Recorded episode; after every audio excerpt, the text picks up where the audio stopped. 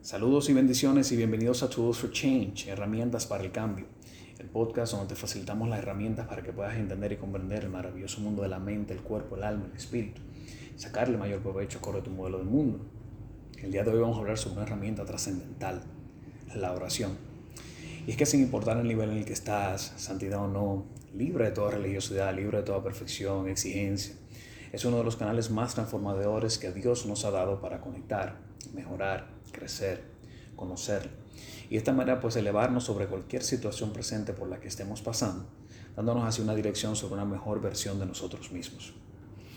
Primeramente Jesús hablaba de ir a un lugar secreto y que cuando ores nos apartemos a solas, que cerradas las puertas oremos a nuestro Padre en privado y entonces nuestro Padre, quien todo lo ve, nos recompensará en público.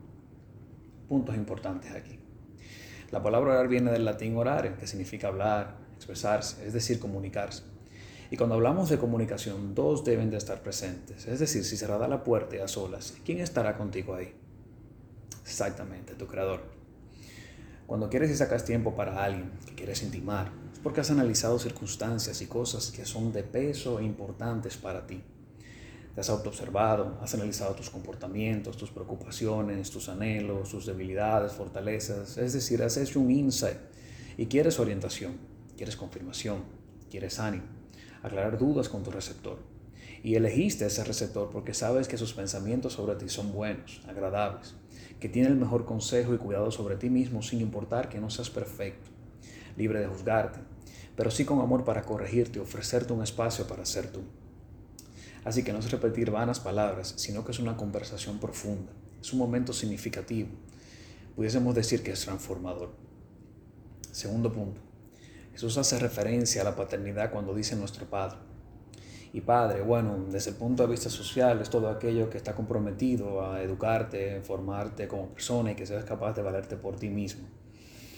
Construyas tu propia historia.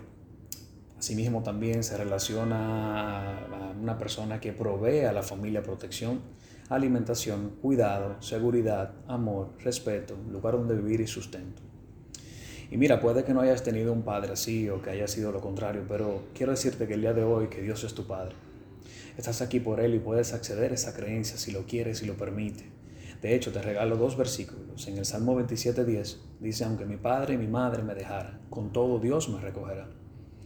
Igual en Mateo 7.11 dice, pues si ustedes que son malos saben dar buenas cosas a sus hijos, ¿cuánto más su Padre que está en el cielo dará cosas buenas a quienes se la pidan? Por último, dice que tu Padre te recompensará en público. Dos razones como te dije. Las dádivas de Dios son buenas y como Padre quiere darte lo mejor para ti. Pero desde el punto de vista mental te doy un ejemplo para que puedas después pues, elevarlo a la parte espiritual si quieres. Posiblemente en algún momento en tu vida has hablado con un amigo de plena confianza, donde por ejemplo abriste tu corazón, recibiste el consejo preciso eh, conectó con tus valores, con tu visión, tu creencia, y eso te llevó a cambiar tu conducta y actitudes que el cual produjeron una recompensa y un accionar, y de esa manera pues mejoraban tu calidad de vida. Yo creo que captas la idea, es decir, si vemos recompensa de esa manera, imagínate cuando estamos trabajando conjuntamente con papá, es decir, con nuestro creador. Es por eso que la oración es importante, porque te lleva a reflexionar, analizarte, expresarte, saber que necesitas ayuda de alguien que sabe que puede darte lo mejor y que quiere hacerlo. Yo en lo personal quería recordarte que ores, que no importa lo que pases, no importa el nivel en el que estás espiritual, es que tengas las costumbres de orar, que no te limite por falsas creencias, por la culpa, prejuicios de que no somos perfectos, de que estar en esto aquello para que Dios nos escuche.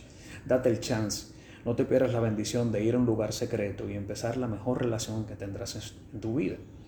Y es la de caminar en el mundo interno y ver la manifestación en el plano material, confiados de que papá está de nuestro lado, de que tu creador está de tu lado. Bendiciones. Tools for Change.